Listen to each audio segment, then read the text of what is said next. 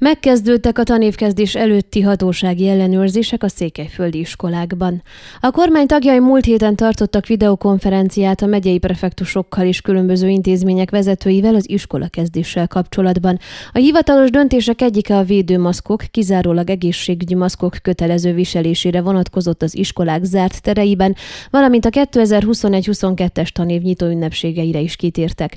Ugyanakkor hivatalosan is közölték, hogy szeptember 13-án az összes iskolában a tanítás személyes jelenléttel kezdődik el, és ez mindaddig így marad, amíg a koronavírusos megbetegedések előfordulási aránya 6 ezdelék alatt van.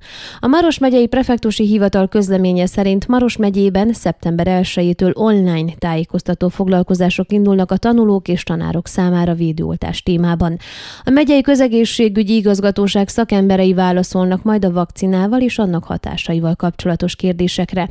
Az elkövetkező időszakban a Maros megyei prefektúra szakemberei az oktatási intézmények igazgatóival egyeztetnek majd az iskolakezdés megfelelő körülményeiről és a tanévnyitó ünnepségeken való egészségvédelmi szabályok szigorú betartásáról. Az intézmény hivatalos adatai szerint jelenleg a megye mind a 600 oktatási intézményében oldottak a fűtési körülmények és a higiéniai feltételek.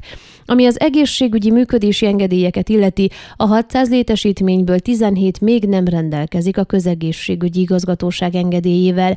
A legtöbb esetben olyan iskolákról van szó, amelyek különböző projektek keretében felújítás alatt álló épületekben működnek, közölte a prefektusi hivatal sajtóosztálya. De milyen Samuila az intézmény szóvívője úgy fogalmazott, a prefektúra, a megyei tanfelügyelőség, az egészségügyi igazgatóság és a tűzoltóság közös csapatai jelenleg a terepen ellenőrzik, milyen körülmények között érhetnek vissza a gyerekek és a tanárok az iskolákba. Hargita megyében még folyamatban van az adatgyűjtés, de pillanatnyilag 504 tanügyi intézmény rendelkezik a közegészségügyi igazgatóság működési engedélyével, 8 intézménynek viszont nincs meg. Ebből egy városi hétközségi intézmény tudtuk meg Adrián Peneszkutól, a Hargita megyei prefektusi hivatal szóvivőjétől.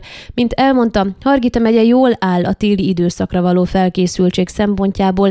Vannak ugyan olyan falusi iskolák, ahol tűzifával fűtenek, de mindenhol fel vannak készülve a téli időszakra.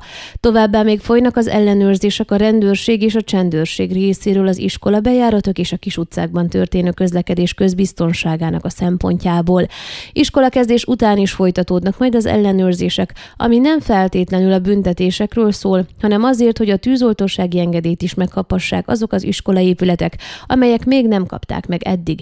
Idén 13 iskolai épülettel több van engedélyezve a tavalyhoz képest, akkor 77 tűzoltósági engedély volt, idén 90 épületben van már ilyen engedély. Tudtuk meg az adatokat Adrián Peneszkutól.